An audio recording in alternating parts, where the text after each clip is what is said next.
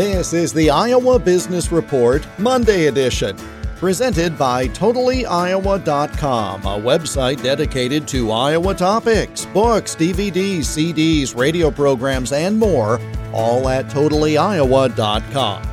Developing the next generation of business leadership is always important, but especially when the business is operated by family members. Dan Beenken is program director and lead consultant for Advance Iowa. Pick your industry. Every every company has that need to develop the next generation of the family. And how do we best go about that?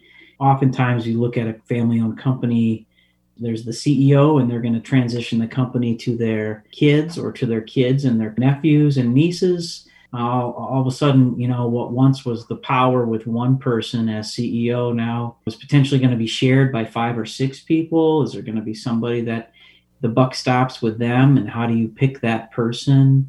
How do you develop that person? How do the other people respect that person's end decision making how do you keep infighting from happening there from a governance standpoint?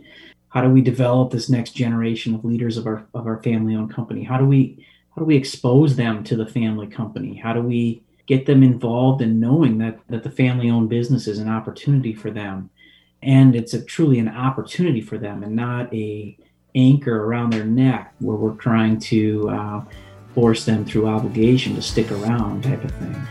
Advance Iowa and its Family Business Forum presenting another event in their breakfast series this Friday, focusing on next generation leadership. To learn more or to register, go to advanceiowa.com and click on Family Business Forum.